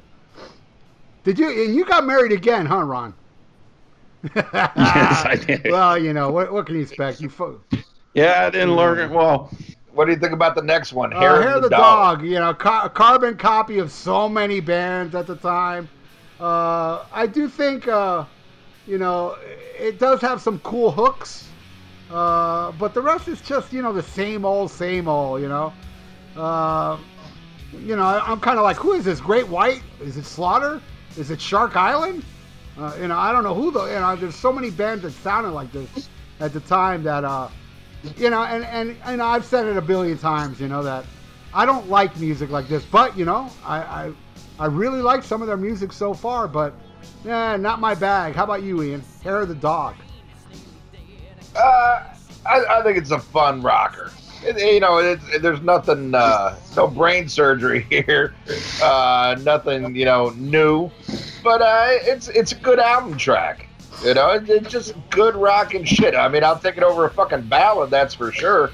And it does nothing that totally offends me. So I give this one a pass. Not a standout, but a decent track. How about you, Ron? I mean, I'm sure you like it too, because you're an idiot like Ian. You got married. I pretty much agree with Ian on this one. I like it. It's not a standout to me, but it's still a good rocker, and it's about drinking, and it makes me want to drink. Makes me want to drink too, and but for different reasons. All right, Ron, why don't you take the next one, Heart and Soul? Oh boy. Well, let's say on this one that it's not a ballad. So I thought it would be a ballad. And this is actually a song that I did pitch to Chris Sinzak. Never heard of her. Long time ago. And when they were doing a heart episode of songs that had heart in it. And I pitched this to him, and he actually played it on the podcast, so I was pretty happy about that. And that was actually just days before they announced that they were reuniting for this Denver show. Just one show? But yeah, it was just the one show at the time. I think they played here in Denver again about a year later. And they played a couple of shows, I think, in Salt Lake City. Yeah, both sold out. I didn't know they had a phone booth still there. But yeah, other than that, they haven't done anything. And I'll go into that at the end here of what everybody's doing now. But back to Hair of the Dog. No, you know, Heart and Soul. We're on Heart and Soul. Oh, Heart and Soul. That's right. I do like it. I like the lyrics and the, you know, break my heart, rape my soul. As I said, I was angry at the time, and, you know, these kind of angry, cheating, fucking around on me kind of songs fit for the time. Yeah, you were listening to this, and your wife was listening to Me So Horny. Now she was listening to Push It Good. Dick's pushing into her ears. Ralph, what do you think of Heart and Soul? The opening line. When I was a young boy, my mama said, watch out. Did she also tell you can't go to the show? No way, son, N.O.? N.O. Well, no, come on. That was Paul Stanley. That's Bret Michaels, dude. Hey, man, that's sad that I know more hairband than you. Jesus. When mama sat me on her knee. What the fuck? Let that be a lesson, everybody. Don't mix Red Bull with alcohol. All right, well, let me keep going. You know, that being said, this song is pretty good regardless. You know, it's got a good, you know, thick sound. The middle section, when they slow down the chorus, brings this song to a screeching halt. But once they get back on chorus, I think it's a pretty damn good rocker. What do you think, Ian? I wrote the notes, man. This one just made me smile. And, you know, I'm laughing. I sent it to you, Ralph, and I listened to it. And I was like, wow, you know, this ain't too bad. And then when I finally talked to you about it, you know, you were kind of laughing. You're like, it's not as bad as I thought it was going to be. And this is a prime example, man. Just a good rocker. Again, not one of the standout tracks, but definitely a decent track. And, a hell of a lot better than the steaming piece of shit that's coming next.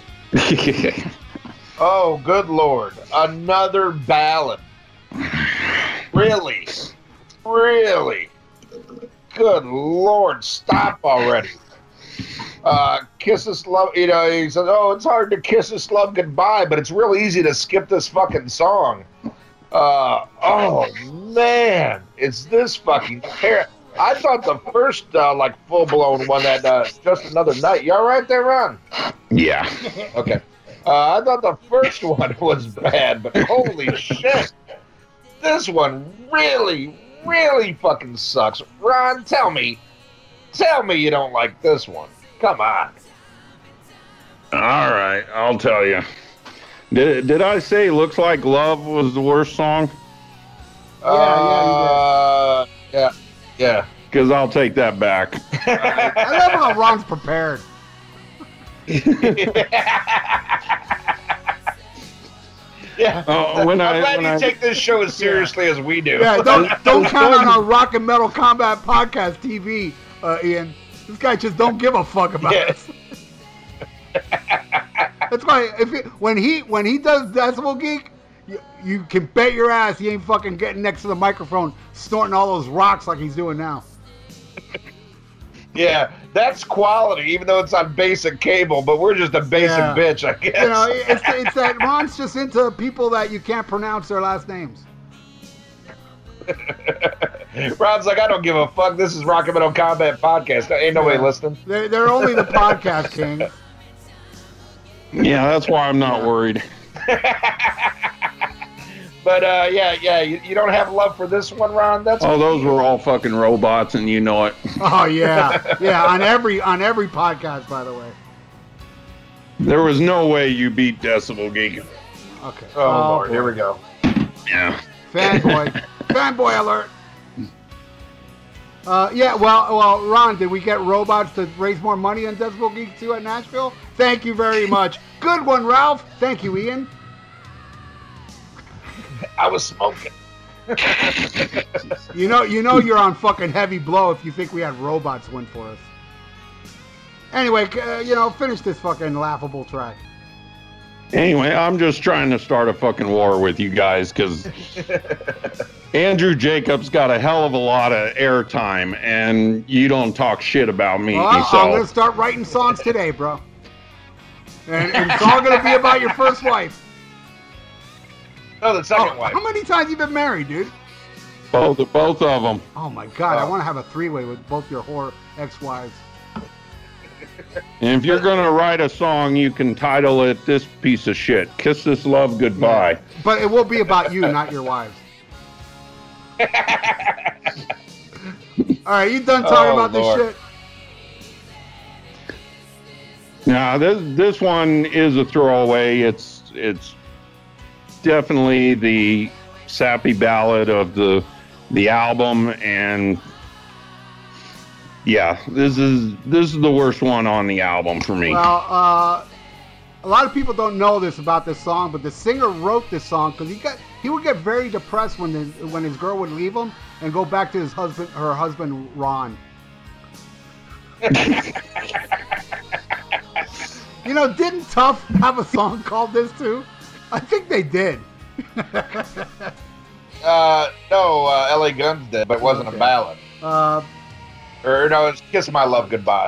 It wasn't Kiss This. Well, I actually, I don't have the notes, but I do know that there was a Tough song that mentioned Lucy in the song. Your ex-wife? And I don't remember what it was now.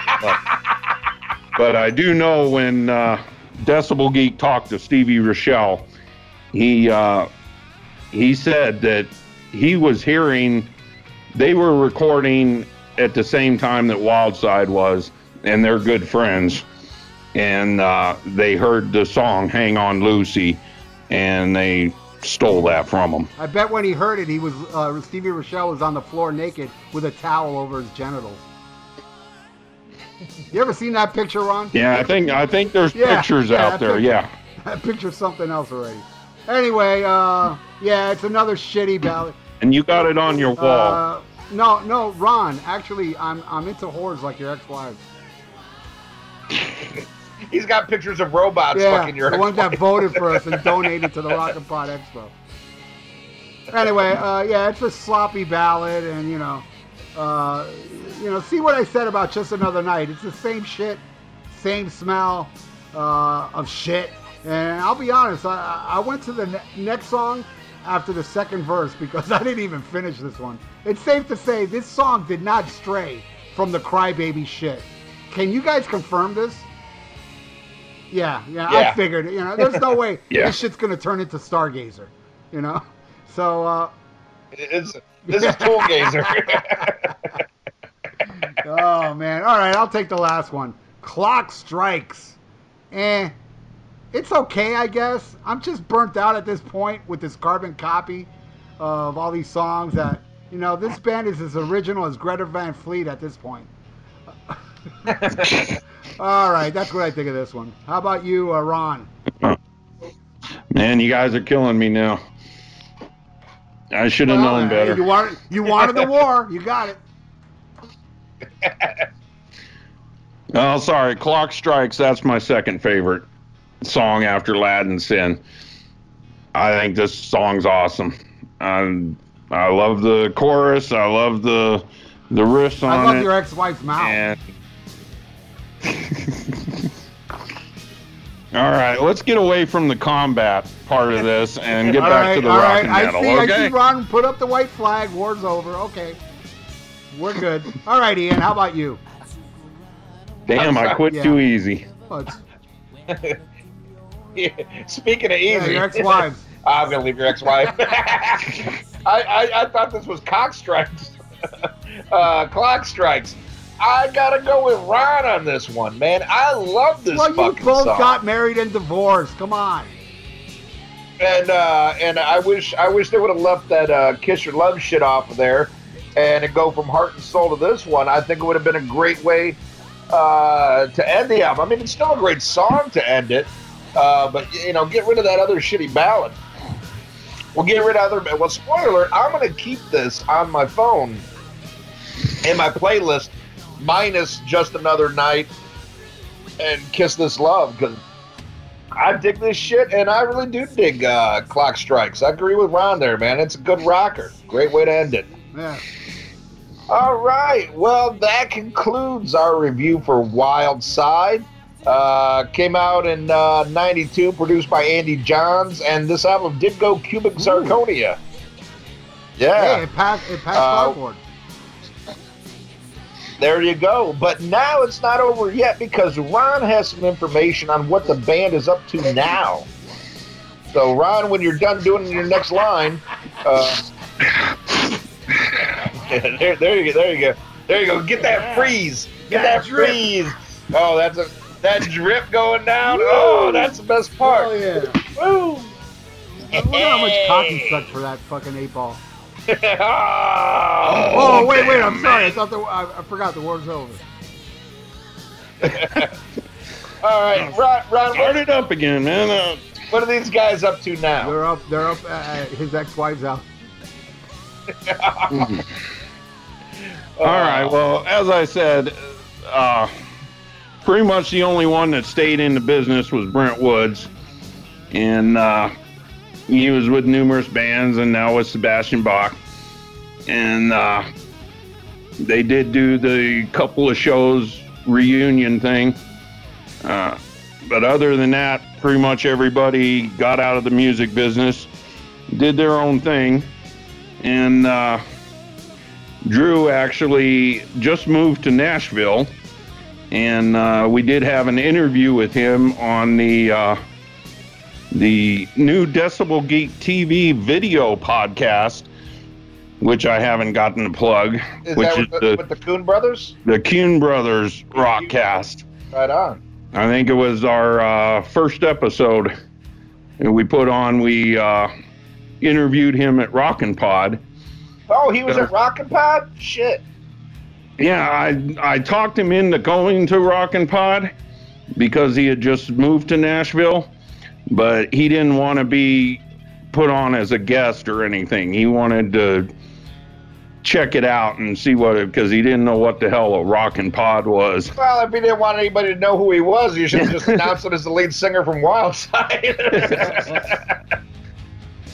I'm kidding. I like this guy. No, I'd like to meet him. I hope he comes to the next one. No, he is a great guy, and if you watch that interview, what he did tell us what he's been up to for the past 20-some years since Wildside broke up, which was pretty amazing to me that Drew has actually been in the porn business for the past 20 years. And yeah, with my ex-wives, I would say I recognize them, but I would watch straight porn. I know I'm a prude. And when my wife now, when I said that he was in the porn business, you should have seen her eyes light up. But actually, behind the camera. Oh, he's a pupper? He. No, that's my job. Oh, hey. Oh, you know damn well, Ian. You know when you was in that dress. I made the offer to you many times. Who am I to deny?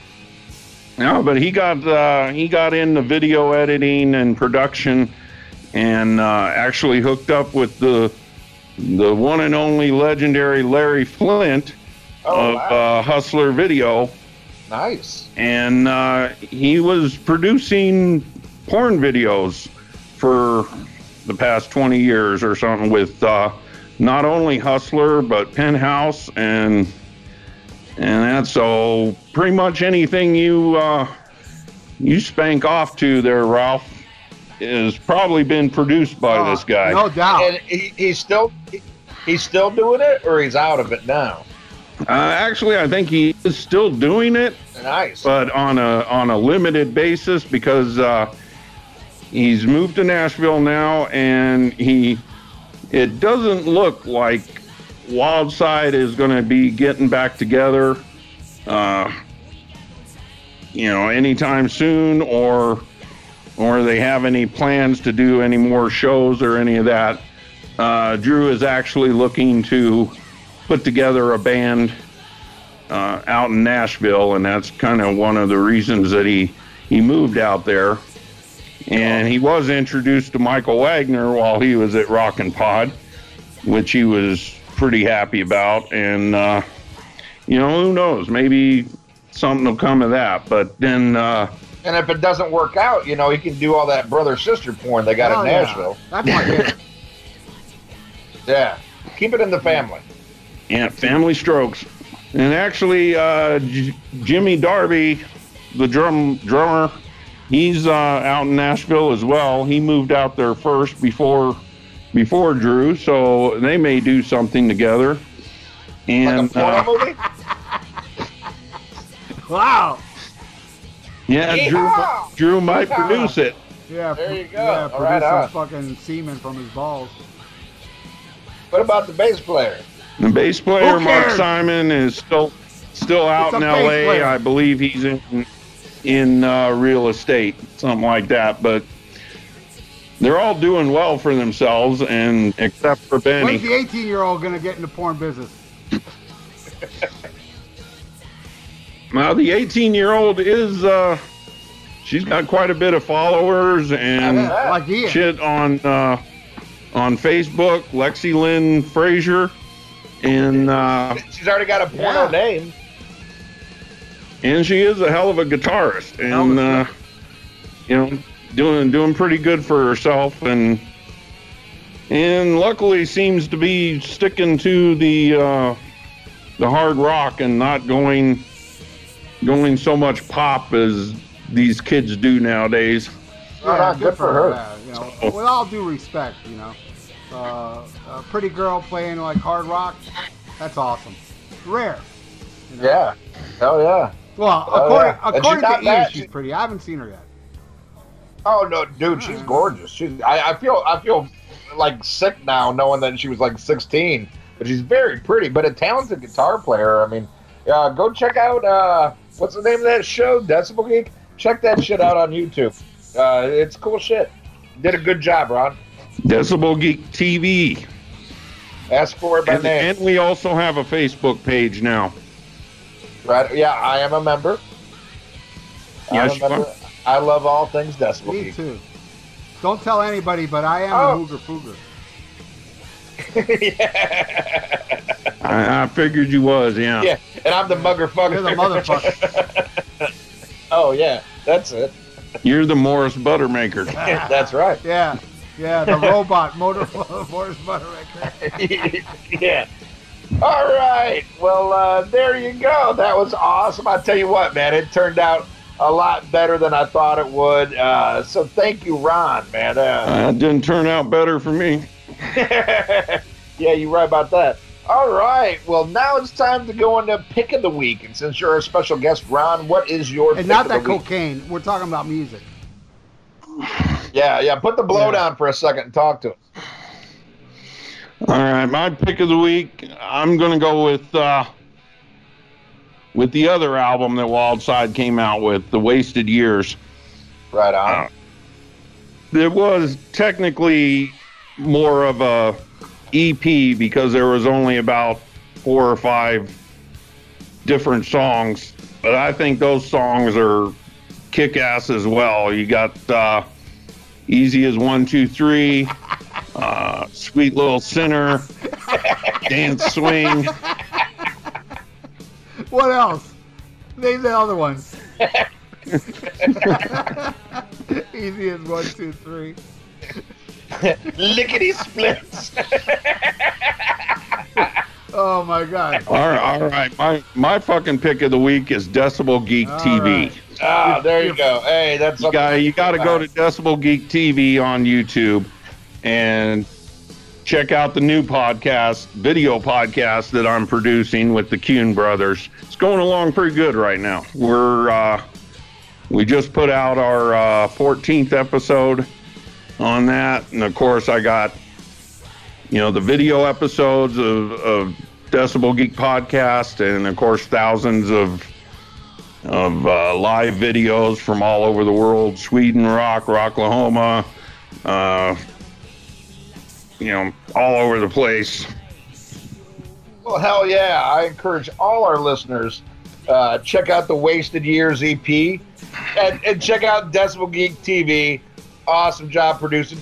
Check out, you know, the lead singer from Wildside produced some great videos with his ex-wife. I gotta see that shit, man. Check that out. With my ex-wife, yeah. Right. All right. Well, Ralph, what is your pick of the week? I don't have one. Go ahead. All right, my pick of the week. You know, we're gonna stick within the cock rock genre. If you will, and I believe I picked this album before, but I keep wanting to spread the word in case somebody hasn't heard it yet. Check out the 1989 debut from Dangerous Toys. And the reason I picked that, like I said, I feel the singer's voice is, you know, a little bit more manly than Mark Slaughter, but not as gruff as Jason McMaster, who, if you don't know, Jason McMaster left a thrash band in Texas called Watchtower to join Dangerous Toys. And I think it's just a standout album in the cock rock genre, because, yeah, there's a lot of shit that wasn't that good, but I think that album stands up as a whole. You know, some of these cock rock bands had a few songs here and there. Did you save a line for me, Ron? I can't believe. Now that's the one that had. Is that the one that had Sportin' a Woody? Yeah, Sportin' a Woody. Of course, yeah, you want to laugh at song titles, but I love that fucking song. Yeah, but it's got Scared on there. Teasing and Pleasing. Feels Like a Hammer. I mean, there's some great shit on there. I know we got a lot of people on the Facebook page that know that album and love it. And I saw there was a couple people who said, oh, I never got around to checking that out. Well, that's why I'm reminding you. Go and check that one out. The self-titled debut from Dangerous Toys. And they've got like 5 or 6 albums. I remember I bought the second one, Hellacious Acres. And aside from a few songs, I didn't think it was near as good as the debut. And they really kind of disappeared after that one. They put out some stuff independently, which I have, but I never got around to listening to. And they reunite once a year in, I believe, Austin. And they always play a gig every year. But other than that, Jason McMaster also has a band called Broken Teeth that is much more, you know, harder metal, you know, than Dangerous Toys. But shit, check all that shit out. Somebody got a bump. God damn. Why am I the only motherfucker with no cocaine? I don't have no cocaine here. Oh, okay, bye. All right. Ralph, do you have a pick of the week? Yeah, I do. I'm going to keep it cock rock, even though this ain't a cock rock album. But he was in a cock rock band. Well, actually, the first album was cock rock. I think they got much heavier later. But I'm going to go with the very first solo album, studio solo album from Sebastian Bach called Angel Down. And produced by Roy Z. It's got that Halford vibe, or, you know, that Bruce Dickinson Accident at Birth, you know, type vibe. Right. It's very metallic, and I think it's a really cool album. You know, Axl Rose is on it, and is Brent on it? I don't know, dude. I really don't know. No, not on that one. It's his first one, but it's a great album, man. It's very heavy, and I like American metalhead. I like Stuck on You, I think it's called. Yeah, I gotta listen. I haven't heard it in a while, but I, you know, I was looking at my CDs over here. And I was like, all right, you know, I wanna be like the two like the idiots that got married before and divorced. Get the Japanese edition. Japanese edition has a Wildside cover called "Lickety Splits." Really? I was hoping they'd do that 1, 2, 3 song. What was the name of that song again? Ready to Go 1, 2, 3. Was that it? Easy as 1, 2, 3. 1, 2, 3. Dude, even Nikki Sixx laughed at that one. Anyway, yeah, that's my pick of the week. Again, talking about my ex-wife. Yeah. Easy as 1, 2, 3. 1, 2, 3. Cock slapping her face. Hey, I know a couple of guys who fucked her and they couldn't count. I wonder if I did. She's easier than that. Funny little side story talking about Sebastian Bach, though, when I told you guys that Brent Woods called me at work, when he was talking to me about all these comments that Benny Rindance made, all of a sudden I hear a voice in the background that was recognizable that said, I just heard him say, hey, is that the Decibel Geek guy? I want to meet that guy. And then the phone went silent for a little bit and come back, and all of a sudden Brent says, Sebastian wants to meet you. And scared the holy shit out of me. He's awesome, though. I met him. He's a really cool guy. I still have not met him. He intimidates the fuck out of me. I realize he's a prick by the stories I've heard about, you know, band members in the business, all that shit. But to the fans, he's super cool. Well, apparently, Decibel Geek doesn't have a good vibrations with him. You know, I mean, but Decibel Geek picks on doing the. Because they talked to the producer Michael Wagner that did. I heard that Albums Unleashed. Yeah, the first. Yeah, a couple of Albums Unleashed. Oh, Sebastian didn't like something said on it? I think the first one on Dog Eat Dog, maybe. That's Warren. Yeah. Man, dude, that blows. I need another line. I need some more Jaeger. You know, yeah, whatever. Yeah. Please, a little more Jaeger, a little less yayo. I need. Hey, Manny, get the yayo. All right, Slave to the Grind. Michael Wagner just said that he was not easy to work with or something or other, but he wasn't easy as 1, 2, 3. He wasn't easy as 1, 2, 3. Wasn't as easy as my ex-wives were. Easy as 1, 2, 3. Ah, shit. Well, that just reminds me now how we got to get into Fan of the Week, and Fan of the Week, of course, is here. The great Rockin' Ron. Can we just skip him and say Fan of the Week and Decibel Geek? I think Ron would like that. Oh, yeah, you're just saying that because I'm fucking here. I think Ron would like that. Yeah, but I mean, I love Ron, too, man. And I got to tell the story about the first Rockin' Pod Expo. When your plane was delayed, so you got there late. You didn't go to the Friday night show. And I get there, and I met Ron, because Ron was with Chris Sinzak when they picked me up from the airport.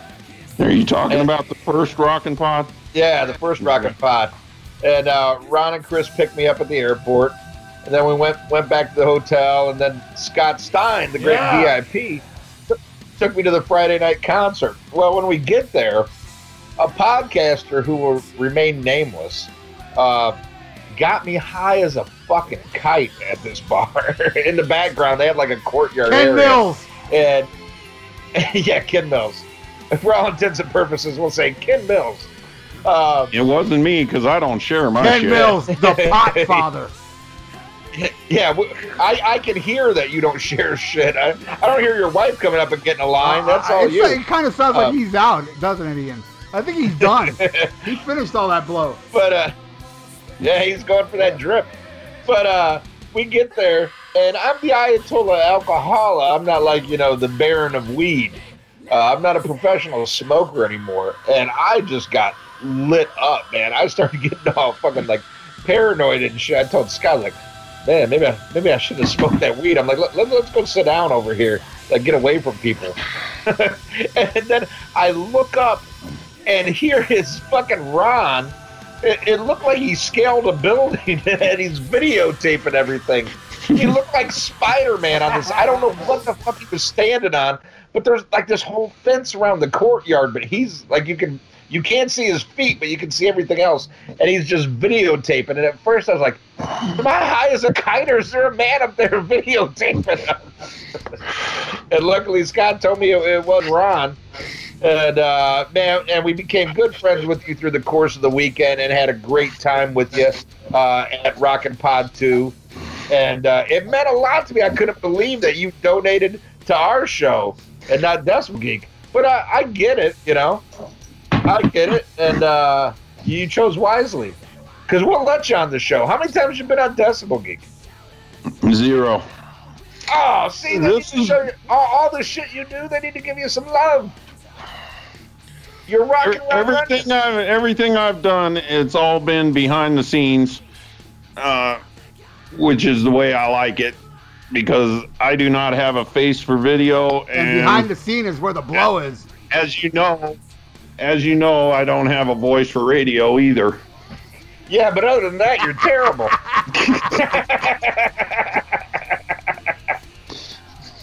But seriously, dude, I love you. And it meant a lot that you donated. I thought that was so awesome. And, man, this turned out great, dude. It's a pleasure I did get approval from the boss first. Wow. Wait, is that number 3 or Chris Sinzak? Who are we talking about here? His ex-wife. I love, though, when he donated, he put, sorry, Chris, but I donated to the Rockin' Pod Expo. But that's why I told you I had to get approval from the boss first. Hey, you know what? It all goes to the same place, man, and that's what a lot of these other asshole shows don't understand. All the money that we raise, it all goes to the common good. So anything that's raised through any podcast, man, it all goes to the same pot. And I appreciate what you did, man, and we appreciate your friendship. What do you mean we? And we've had a lot of fun. Okay. Yeah, fuck you, Ralph. That's the way I. That's the way I look at it. It's all going to the same place. I love you, Ron. You know I do. Ron, I gotta bring this up. Ron was the one that picked me up at the airport, and I'm very grateful for that, bro. I mean, Ron's a good guy, but we're gonna go back to like calling him a scumbag now.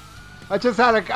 Yeah, you showed how grateful you was in the terminal there. I appreciate that. What did I do? Oh yeah, that's right. You noticed no teeth. You felt no teeth. I'm good. Pick him up from the airport is easy as well. Yeah, I'll give you a little reminder of that day. Remember this sound, Ron? I always make that sound when I get throat fucked. Sound like Donald Duck and shit. I got it on video, man. I get everything on video. I got a different video where I learned that technique from your ex-wife. Coming soon to Decibel Geek TV. Yeah. I've seen that video too. All right. Well, thank you very much, Ron, man. We had a great time. And now we go to the plugs. Greetings, Troubled Nation, and welcome to the Troubled Men Podcast.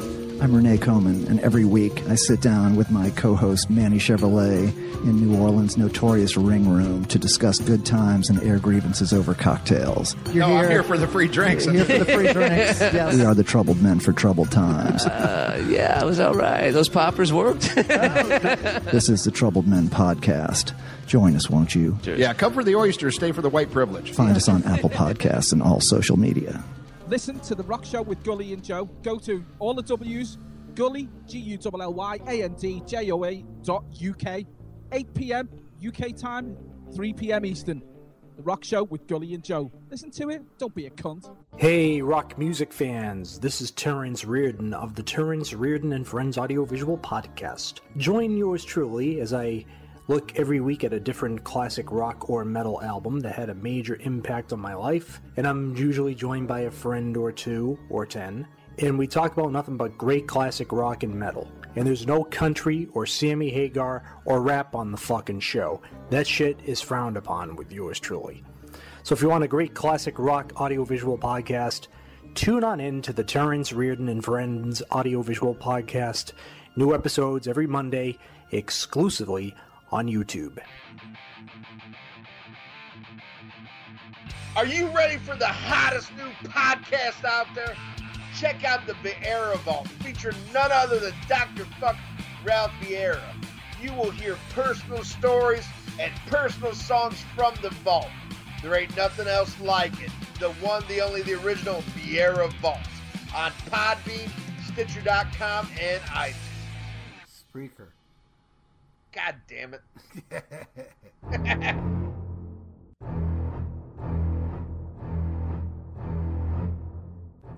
Tired of your long commute and boring work day? Well, join Brian Davis and his gang of movie buffs as they talk about a different movie subject every week on Damn Good Movie Memories. We discuss movie themes like our favorite movie villains, favorite soundtracks, and worst movie remakes, and much more. Check us out on iTunes and Podbean at damngoodmoviememories.podbean.com. From New York. Hey. What up, bangers? From North Carolina. Skitter Pal Meow Meow. This is Bushy. And the Mountain. Tune in every week for your listening pleasure only on The Plug with Bushy and the Mountain Man. You can find us on Podbean and iTunes. Thank you very much. Hey everybody, I'm Aaron. And I'm Chris. And we're from the Decibel Geek Podcast. And if you love this...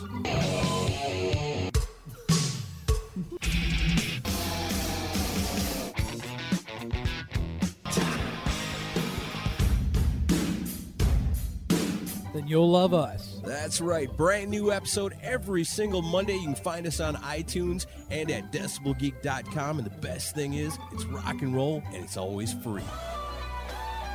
This is Ian Wadley, Wadzilla from Wadzilla's World. Do you want to hear the greatest, most eclectic show on the internet?